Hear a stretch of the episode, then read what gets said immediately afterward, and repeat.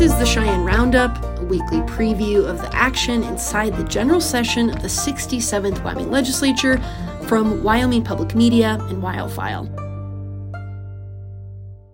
I'm Maggie Mullen. I cover state politics and government for WyoFile.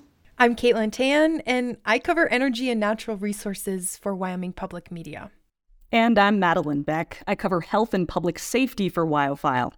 We are headed into week two of the session, and when I last checked, close to 250 bills had been filed, and that number is definitely going to keep climbing till the filing deadline at the end of the month. Last week, it was a fun time to be at the Capitol. You know, lawmakers were getting acquainted and reacquainted with the process, and part of what defines week one of the session is the governor's state of the state address. So, Caitlin, Governor Gordon, he had a lot to say about energy. What were some big takeaways? What what was his message to legislators? Yeah, you know, Maggie, that is true. There was a decent amount of time spent on energy. I did feel like there was kind of this theme throughout Gordon's address of Wyoming versus the federal government when he was talking about energy, he directly called out the Biden administration, uh, saying, you know, he disagrees with their energy policy and he feels like Wyoming should be chosen over international partners to be ramping up energy production. I will note that end of year numbers from 2022 do show that actually oil production in Wyoming is on the rise. Gordon definitely focused mostly on what Wyoming can do for itself with its energy future, kind of without the federal government. Going into talking about energy issues Gordon gave a nod to climate change. He said, quote, change and innovation are inevitable. So, you know, he focused with that a little bit, unsurprisingly, on carbon capture, which continues to be what the state is hoping will keep the fossil fuel industry going into a world of more carbon neutral policies and energy. So that wasn't too big of a surprise. Um, you know, and then after that, he went into talking about this rare earth mineral bill and he encouraged legislators to support this bill. And this was actually discussed in the House Minerals Business and Economic Development meeting. So I'll tell you guys a little bit about this bill. It's called the Source Material Mining Agreement. It's House Bill 61, and it's sponsored by the Joint Minerals Committee. And first, to just get started, it's kind of a loaded title, you know? So, source material mining is basically a radioactive byproduct that comes out of rare earth mineral mining. And this could be things like uranium, which to Wyoming is really valuable because uranium is kind of this key ingredient to developing the nuclear power industry, which, as you might all remember, is a pretty big deal in southwest Wyoming. The TerraPower nuclear plant is in development in Kemmerer, but it's actually been delayed uh, because of that uranium issue. So originally, the plan was this uranium was going to be sourced from Russia. And because of the war, that's not happening now. So America's trying to figure out a way to source this special type of uranium within the states. And Wyoming is hoping that it could be sourced right here in our borders. So this bill would give the state the authority to regulate and permit the rare earth mineral byproducts like uranium. And what lawmakers are hoping is by giving the state the authority over the federal government, that the state can do this more cheaper and quicker and therefore gain more interest from, you know, rare earth mineral companies and, and hopefully grow that industry in the state. Uh, it was moved out of committee and it'll go to the House floor pretty soon. And so it'll be interesting to see what comes with that once it's brought before the rest of the House. Thank you, Caitlin. Madeline, in his State of the State, the governor also recognized the hard work of Wyoming's first responders, which reminded me of your reporting on a draft bill to help better fund EMS. So, what's happening there? So, from my reporting, it's clear that many Wyoming counties are struggling to fund emergency medical services. To help with that, Republican Senator Cale Case is sponsoring a bill that would allow counties to form and local voters to fund EMS districts. You see, the state limits how much money counties can raise through mill levies. And according to a Department of Health report this fall, 21 of 23 counties had maxed out their levies. But special districts, like sewer districts or the proposed EMS districts, are exempt from that cap. To be clear, the bill wouldn't require counties to form the districts, and voters would choose whether to fund them, but without more funds, some emergency services may fall short. 10 EMS agencies have actually shuttered around the state in less than a decade. Five closed in 2021 alone. You can read more about that on WyoFiles website.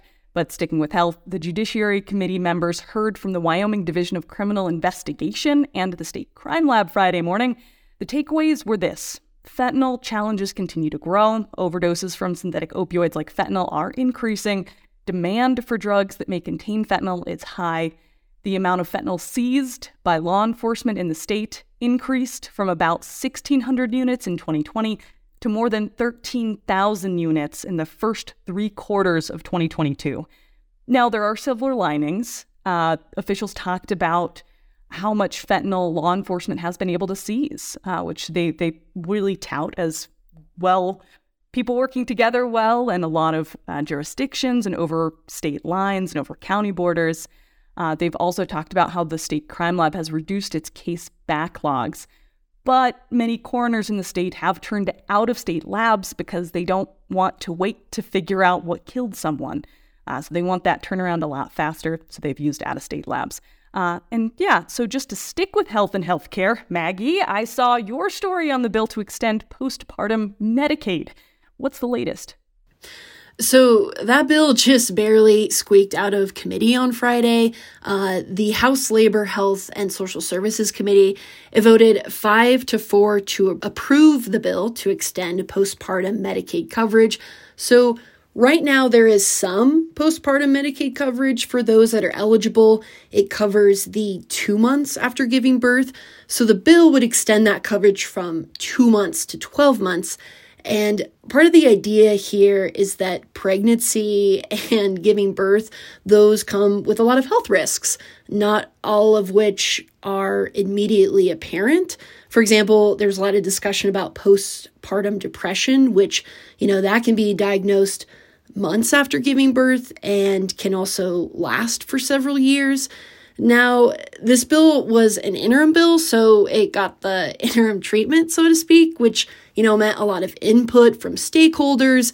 And in this case, you know, that meant the medical community who, you know, really broadly support this bill. I mean, there is significant support for this bill by just about every medical association in the state. Uh, Governor Mark Gordon also supports this bill. Uh, that said, you know, a lot of that interim discussion, it had to be totally rehashed uh, last week because, you know, this is an entirely new committee on the House side. I mean, none of the previous members rolled over, plus, you know, six out of nine of the committee members are altogether new to the legislature. So, it ended up taking, you know, these two committee meetings last week to get through public testimony and discussion and ultimately to a vote. Now, the, the four lawmakers that voted against it, they had uh, concerns about getting the government involved with the issue. For example, uh, Representative Sarah Penn of Lander said, you know, she thought the bill had a good intent, but, you know, she was concerned about the program relying on matching uh, federal government dollars. She was also she also stressed, you know, this this uh, this idea of personal responsibility and said that, you know, she was concerned that the program could give too much of a, a safety net to those that would qualify for it. Um, now, looking ahead at this week, I'm going to be keeping my eye on a bill to restrict the powers of the Secretary of State, specifically that office's election related duties. Now, the idea for this bill first came up in the interim after the primary election when, you know, some lawmakers were concerned about how Sec- now Secretary of State Chuck Gray's campaign uh, really questioned the effectiveness and the integrity of, of the very office he was seeking at the time. So, this bill would transfer election administration duties from the Secretary of State to the State Canvassing Board. This was very contentious in the interim. I don't expect it to be much different now, so I'm eager to see what happens. Speaking of contention, I saw your reporting on how to make the Capitol more inviting. Can you tell listeners a little about that? Yeah, I'm happy to talk about that. you know, to remind people, uh, the Wyoming State Capitol is known as the People's House. So there are some ongoing efforts to really live up to that name. And that has meant, you know, adding these chess and checker tables in the extension building, also adding more seating areas outside of, you know, the Senate and House chambers.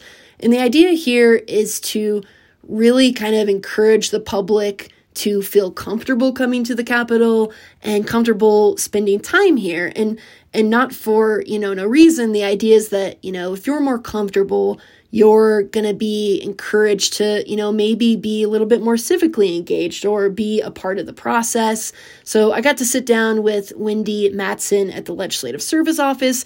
She's been you know implementing this and it's really great you know to to see folks you know taking advantage of these seating areas and you know using them to connect with lawmakers so uh, you know if you happen to be in cheyenne I, I totally encourage our listeners to to stop by the people's house would chess and checkerboards in a uh, cold long hallway really entice you kate caitlin if you're just in Cheyenne and you're there to eat some nice foods uh, or see people, are you like, you know, I could really go for some chess and checkers. I'm going to go stop at the Capitol. You know, it's not the first thing that comes to mind, but uh, now that Maggie mentioned it, maybe I will. you don't want to miss out. You don't want to miss out on this. Caitlin, Madeline, thanks so much for being on this week. Great chatting with you. Thanks for having us, Maggie. This has been the Cheyenne Roundup, a weekly preview of the action at the Wyoming State House during the 2023 legislative session from Wyoming Public Media and WyoFile.